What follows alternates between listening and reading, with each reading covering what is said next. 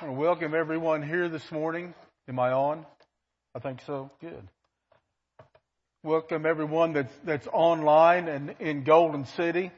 Um, and my, as I'm looking around here this morning, I see a few faces that that I don't recognize. It's, it's been a while since I've been here, but I'm generally at, at our Golden City campus, um, facilitating things over there. You know, when when you guys are are here, so uh, just uh, kind of want to introduce myself. I'm, I'm, I'm not a new guy. I'm just not here on Sundays. Father, we come to you in the name of Jesus. I just praise you and I thank you, Father, for the anticipation and the excitement in this house today. Father, I just praise you and I thank you, Father, for your presence here for your Holy Spirit that's here to, to lead us and to guide us, to speak to us, Father. In Jesus' name, amen. Title of our, our message this morning is After the Re- Resurrection, Anticipation.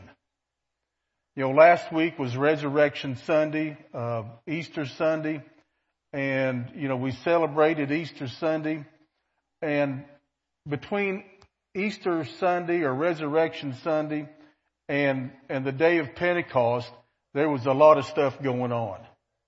Okay?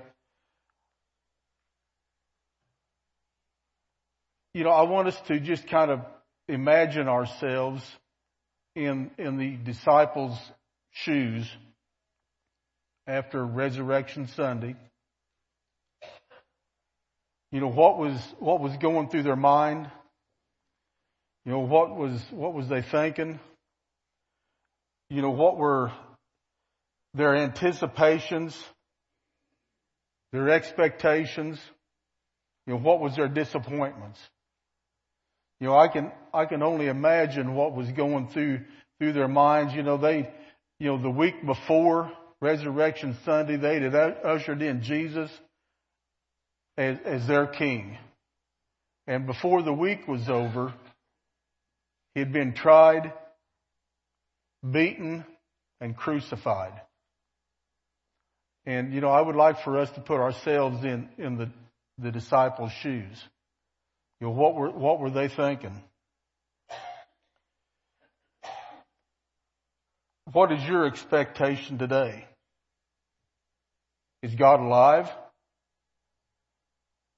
You know, that, that was what they were thinking.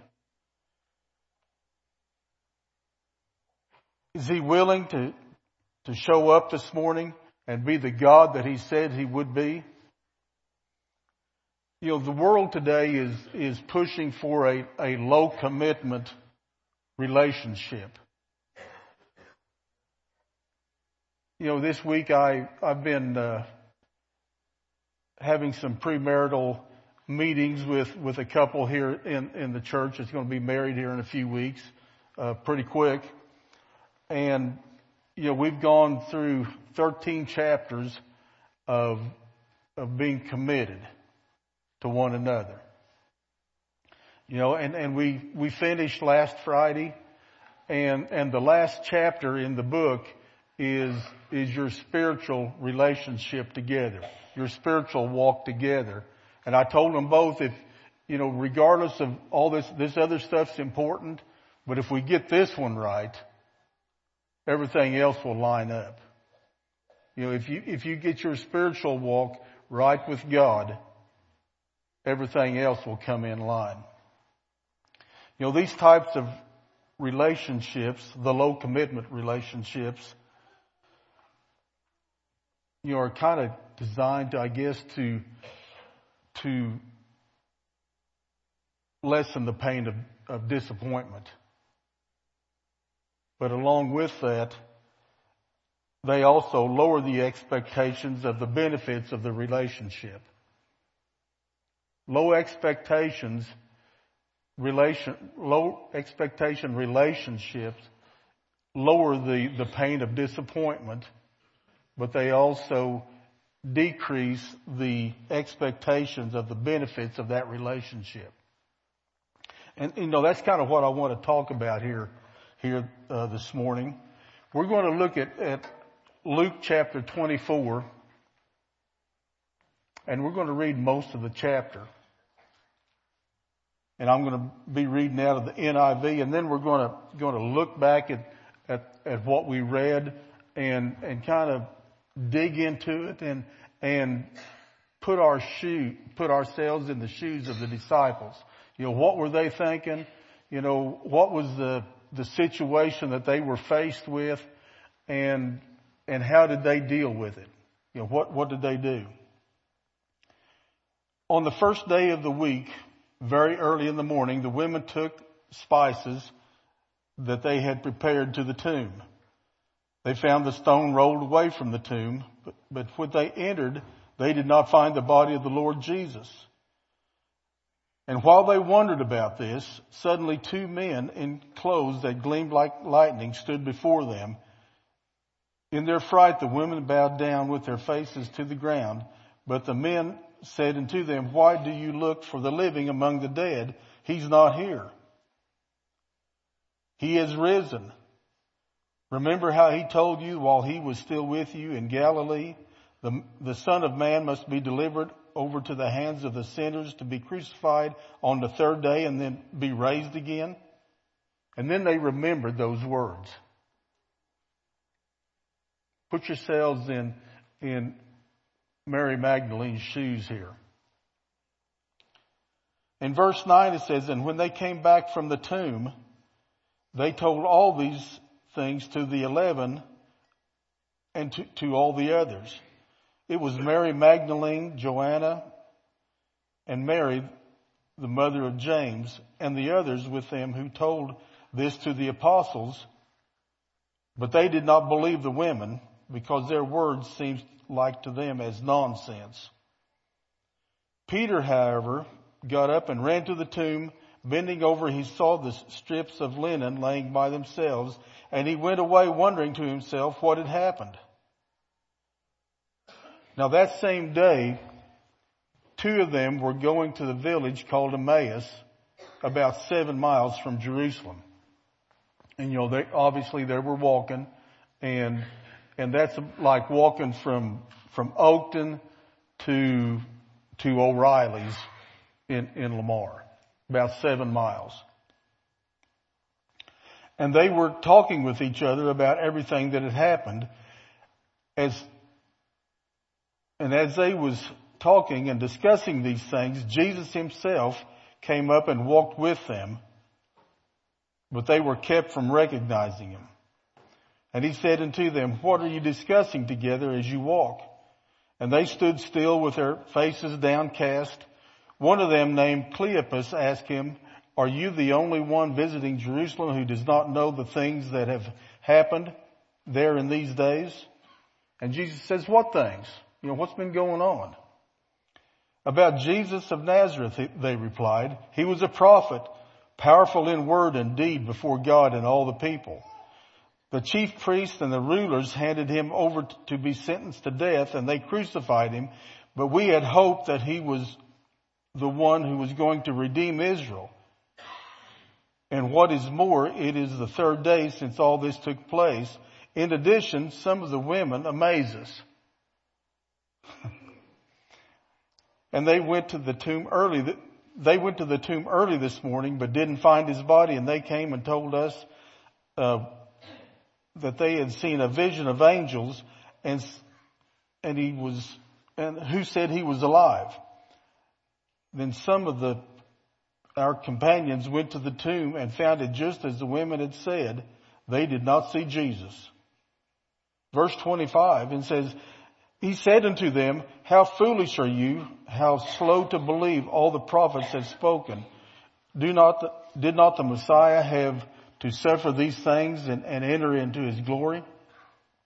Verse 27 it says, And beginning with Moses and all the prophets, he explained to them what was said in the scriptures concerning himself.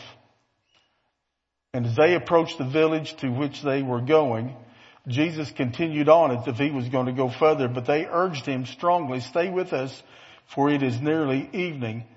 The day is almost over. So they went in to stay with them Or so he went in to stay with them.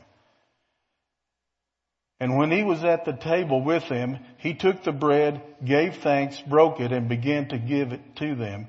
And then their eyes were opened and they recognized him and he disappeared from their sight. They asked each other, were not our hearts burning within us while he talked with us on the road and opened the scriptures to us? They got up, returned to Jerusalem, walked another seven miles back to Jerusalem, where they found the other eleven and, and those with them assembled together and said, it is true, the Lord has risen and has appeared to Simon. Now let, us go back and, and, and, and look at this just, just a little bit. On, on Resurrection Sunday, Mary Magdalene, Joanna, Mary, the mother of Jesus, went to the tomb. And he wasn't there. What was their expectations? They, they, they went there anticipating to find Jesus in the tomb. You know, because they took spices to, to finish, you know, the embalming process, but the stone was rolled away and he wasn't there. The one that they thought was the king of the Jews that had came to deliver them from, from, from Rome, from the oppression and, and everything that was going on at the time was gone. And, and they went back and told the, the apostles or the disciples and, you know, what, what did they say? He said, you know, I, I think these women are crazy. You know, they amaze us. You know, what's going on here? And then the two disciples were talking with Jesus for seven miles and didn't recognize him. You know, they were, they were going from Jerusalem to Emmaus, which is a seven mile trip. And, you know, not too far into the journey, Jesus joined alongside of them. You know, I don't know whether he come in off of a side road or just appeared. We don't know that. But but you know, they were, they were saying, you know, they were talking about what had just happened a week ago, or well, it wasn't a week ago, it was, you know, a, day maybe after Jesus was, was, rec- was resurrected, talking about all the things that was going on, you know, how, you know, Jesus, you know, was supposed to be their, their Messiah, the King of the Jews and, and, you know, the scribes, you know, and the Pharisees, you know, turned him over to the Romans and, and, you know, he was killed. And how disappointed would that be? How disappointed would you be if the King of Kings and the Lord of Lords was gone? Yeah. They were walking down the road and, and Jesus come up and said, Hey, what you, you know, what are you guys talking about? He said, well, don't you know? You know, where you been? Uh, uh, you know, what rock did you crawl out from under? Because all this stuff has been going on here the last few days and you don't know. You know, where you been, man? And, and then Jesus started sharing the words of the gospel about himself. And, and they, they didn't, didn't recognize him. We, we read down through here that, that you know, they, he, he began with Moses and went through all the Old Testament about what the Word said about their Messiah. They got to Emmaus. You know, it'd been a long, you know, seven mile walk. You know, it was, it was beginning to get to the end of the day. And, and you know, I kind of wonder, you know, we don't know this, but I'm just, this is not in the Bible, but I'm thinking maybe they, they stopped in at one of their houses. You know, one of the, the disciples' houses that were walking to Emmaus. And Jesus was going to go on and, and they said, no, we, we want you to stay with us. You know, we want you to come in and, and have, have dinner with us. So he, he said, okay, you know, I'll, I'll do that. And they sat down at the table. Now if, you know, Sean, if I was going to come to your house and you, you, you invited me and Suzanne to your house, uh, for dinner tonight, you know, I wouldn't probably go to your kitchen and, and fix the dinner and set the table and, and, and serve, serve you and Leslie. You know, I, I kind of think that that'd probably be what you would do, you know, to Suzanne and I, but that's not what happened here. If you look, look at this in, in verse 30, it says that, that he sat down at the table and he took the bread and gave thanks and, and broke it and give it to them. And when he did that, they realized who he was. And then he disappeared. And they said, did not our hearts burn on the inside of us while we was, when he was walking with us and talking on the road and opening up the scriptures to us? Their expectation here was in the process of changing. They went from hopelessness and despair, disappointment and depression to wondering, can this be true?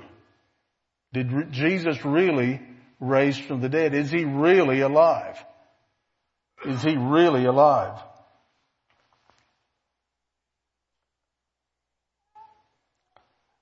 in verse 34, it says, and when they got up and returned to, at once to Jerusalem, they found the other eleven and those that were assembled with them together and said, it is true. He is alive. He is alive. It is true. They went from being without hope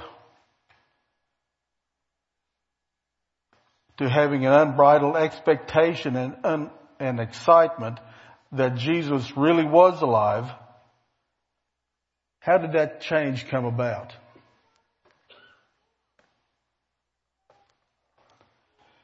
You know, you know, I've asked my question, or myself this question, you know, many times. How long have I walked with God before I recognized Him in, in this situation that I'm dealing with? You know, how many, how long do we have to walk with God before we recognize Him? You know, that's, that's what the apostles, the, the disciples were doing here. They walked with Him seven miles and He was sharing the Word with them, but they didn't, they didn't recognize who, who He was until they invited him in. You know, that's what we need to do this morning is to invite him in. Amen. We need to invite Jesus in this morning.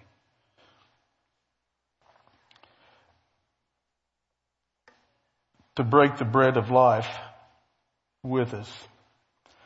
God wants to be El Shaddai. That's more than enough. But we have to invite him in. We have to go from being without hope, like they were, you know, after the crucifixion, to having an expectation and an excitement that God is about to do something. We have to invite him in every day. It has to be a constant request that we invite Jesus into our situation every day. You know, 10 days after Jesus left the earth, that would have been 40 days from, from the resurrection. There was 120 people in an upper room and in Acts 1 chapter 4, uh, chapter 1 verse 14, it says that they were praying constantly. In verse 15 it says that Peter was teaching the word. You know, there wasn't any TVs. You know, they, they shut the TVs off. You know, there wasn't any computers. You know, there wasn't any cell phones. There wasn't any iPads. There wasn't any baseball games to go to or softball games to go to or track meets to go to. There was no time robbing God to interfere with their time with God. We don't have to wait till we get to church to believe. We ought to be believing before we get to church and come with an expectation of what God is going to do. Amen. Look in Ephesians chapter, chapter 1. In Ephesians chapter 1 verse 17, this is a prayer that Paul was praying for the church at Ephesus. And, and it, it, it's, it's an awesome prayer. It says, I keep asking that the God of our Lord Jesus Christ, the glorious Father, may give it to you the spirit of wisdom and revelation so that you may know him better. I pray that the eyes of your heart may be enlightened in order that you may know the hope which he has called you, the riches of his glory of his inheritance in the saints and the incomparably great power for us who believe. Paul here is praying that the incredible great power of God be present in the church, in the believers. And, and here's, here's what that power is. That power is the same as the mighty strength he exerted when he raised Christ from the dead and seated him at the right hand in heavenly places, far above all rule and authority, power and dominion, and every name that is invoked not only in the present age, but also in the one to come. And God hath placed all things under his feet and appointed him to be the head over everything for the church, which is the body, the fullness of him who fills everything in every way. You know, the power that he has given us, the church, is the same power that he used when he raised Christ from the dead. You remember last week when we, we celebrated Resurrection Sunday? The same power that God used, invoked to raise Jesus from the dead, our Savior, is the same power that He's entrusted the church with. It's the same power. It's the same power. That's hard to wrap your head around. You know, you can't wrap your head around that. This is what's available to us. You know, the Word of God will change your life but you have to look through the storm that you're in right now and find the answer in the Word. Let me read that again. The Word of God will change your life, but you have to look through the storm that you're in right now and find the answer in the Word of God. You have to look what you're going through right now to the Word of God and find the answer.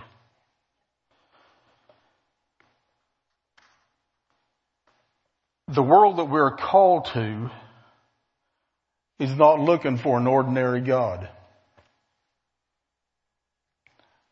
But a God that is a miracle working God. Because they don't have any other answer.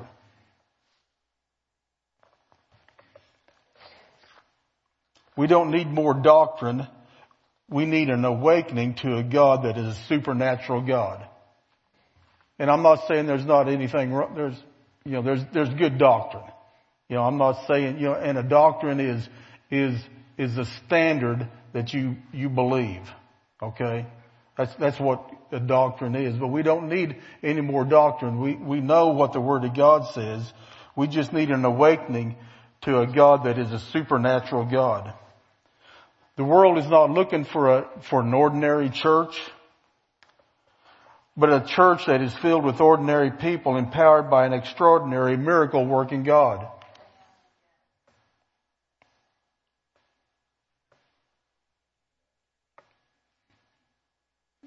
God is not, you know, people aren't looking for an ordinary church. We ought to be an extraordinary church. One where, where God is alive, that He meets the needs of the people, and you can come with an expectation that God is who He said He was, and He'll do what He said He will do. Amen. Glory to God. You know, but that, that comes with, with spending time and, and, and selling out to God. It comes with a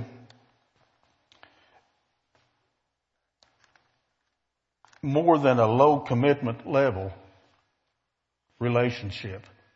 You know, a low commitment level relationship won't get us where we need to be as a church, as, as, as individuals. It just, you know, just don't work that way. You know, I, you know, I can remember, um, I think it's Mark chapter 5, about verse 28. The, the woman with the issue of blood, you know, she had been sick for a long time. She went to the doctors and, and things weren't looking any better.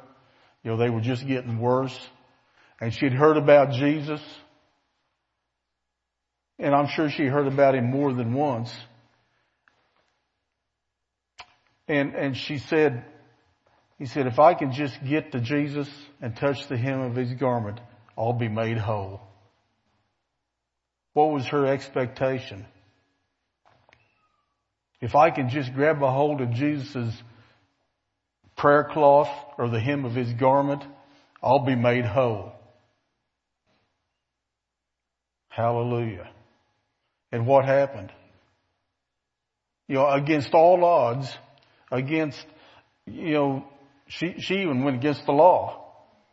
Because it was against the law for somebody in her condition to be out in public. But she said, to heck with that.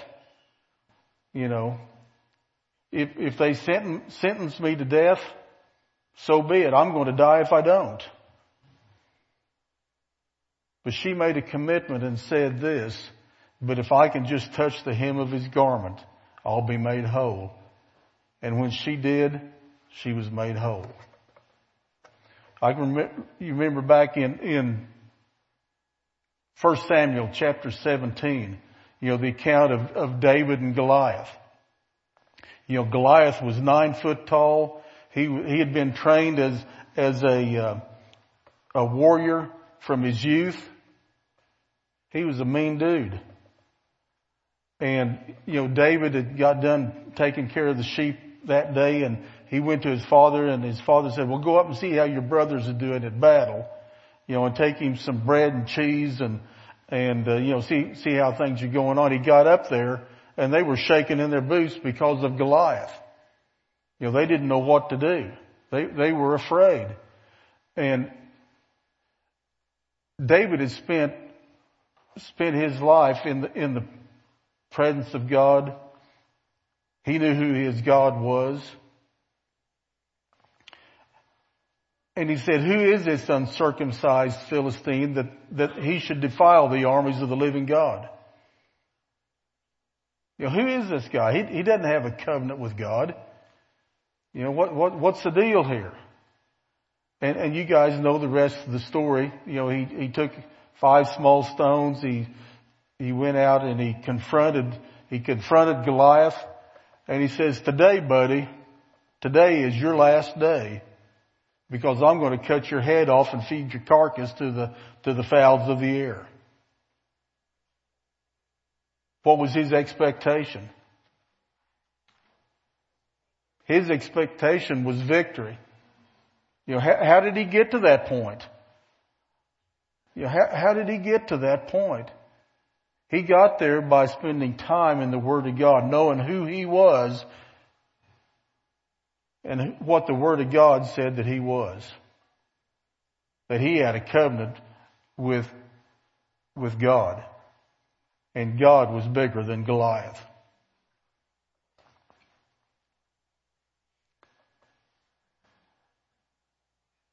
You know, in Mark chapter 11,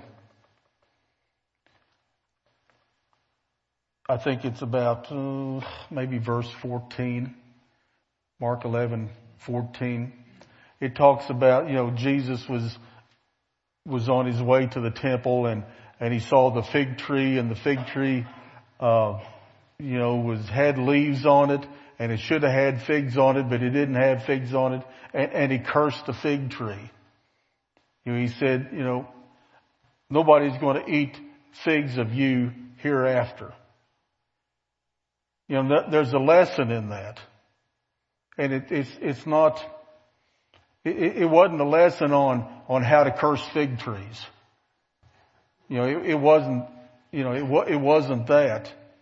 It was a, it was a lesson on how to, to activate your faith.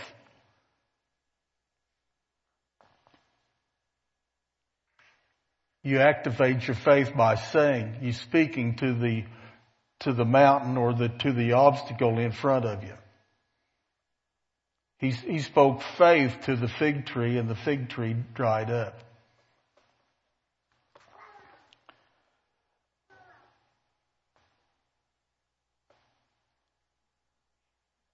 If the praise and worship team wants to come up.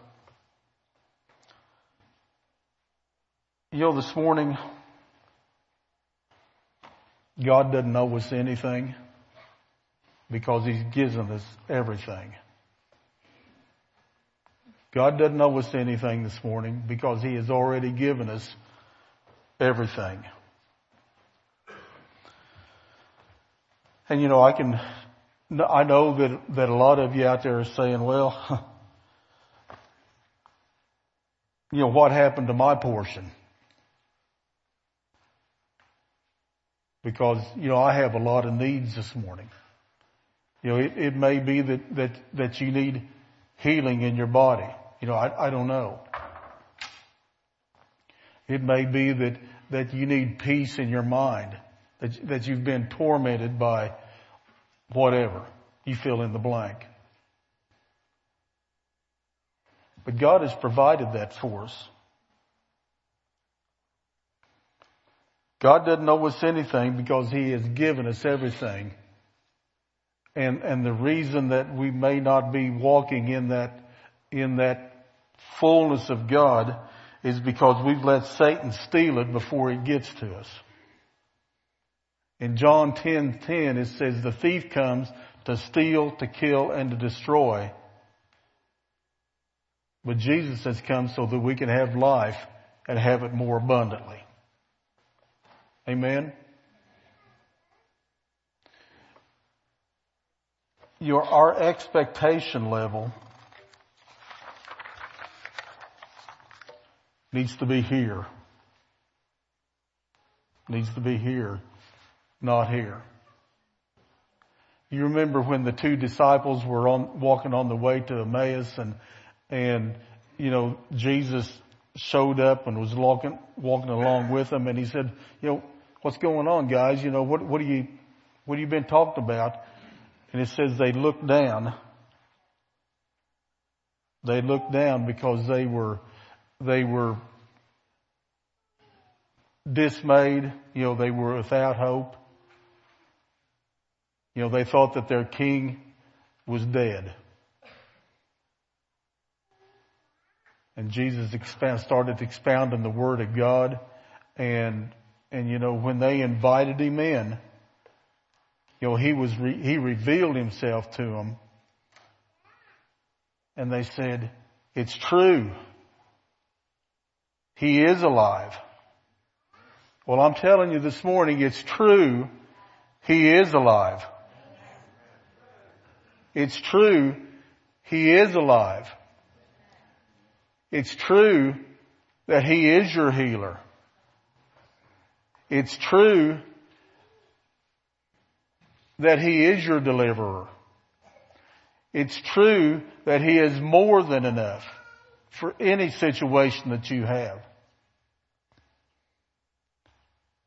It's true if you're, if you're missing body parts, it's true He is your restorer.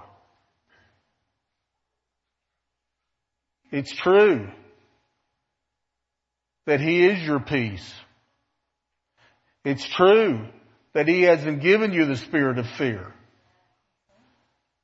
It's true. I'm telling you this morning, it is true. What's your expectation? This, this is just, you know, don't, don't come to church and expect the usual because that's just what you'll get is the usual. We need to be expecting the unusual manifestation of our Father God. If you look in Mark chapter 16 verse, starting with verse 15, it says, go into all the world and preach the gospel and these signs shall follow them that believe. These signs shall follow them that believe. They'll lay hands on the sick and the sick will recover. That's who we are, church. Glory to God.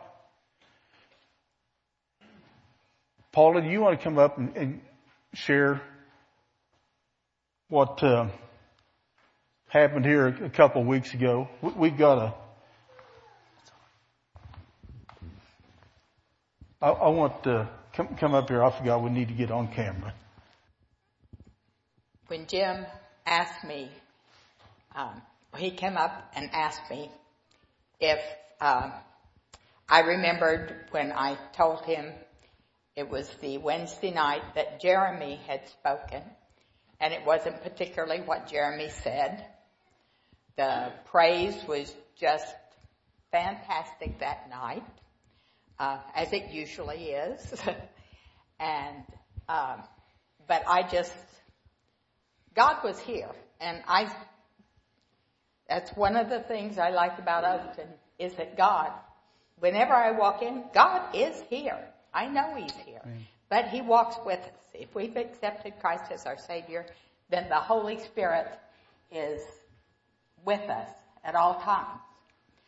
Well, we were singing the praise song, and it was toward, I don't really remember if it was the last one we sang. I don't remember the song.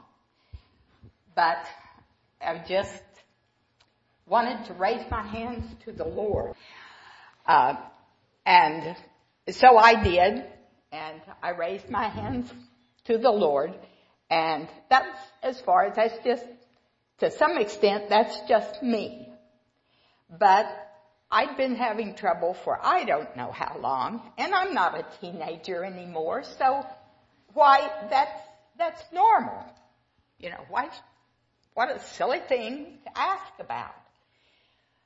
But I thought, well, why should I let the devil keep me from praising the Lord with my hands where I want them, whether I want them as high or as low. If this is what I want to do, fine. There is nothing wrong with that.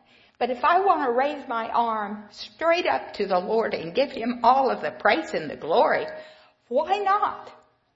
And the truth of the matter was, I always stopped here because that's where my arm hurt. And I just decided, okay, enough is enough. God is the same yesterday, today, and forever. And another one of my favorite verses is 2 Corinthians 4, 18. And I was going to bring my Bible because I thought my mind would go blank and I thought, nope, that's not the God I serve. And, but we do not look at things which we can see. Because we know that things which we see are temporary. But the things that we don't see, the things we have no, we think, well, and in reality, we have no power other than what God gives us over anything. But in reality, it's what we can't see that is eternal. And that is probably in my words, but that is God in 2 Corinthians 4, 18. And He is the same yesterday, today, and forever. It's not because of what scriptures I know or don't know. It is everything, every prayer he answers, and he says pray all the time. Oh, I love to hear the birds sing in the morning. Thank you, God. It's not hard. And it's just a matter of giving it to God, expecting it, and thanking Him because He loves you. Each and every one of you. If He'll do it for me, He will do it for anyone because it's His love, mercy, and grace. Amen. He can't do it otherwise because He is love. It's His character. It's who He is. Praise the Lord.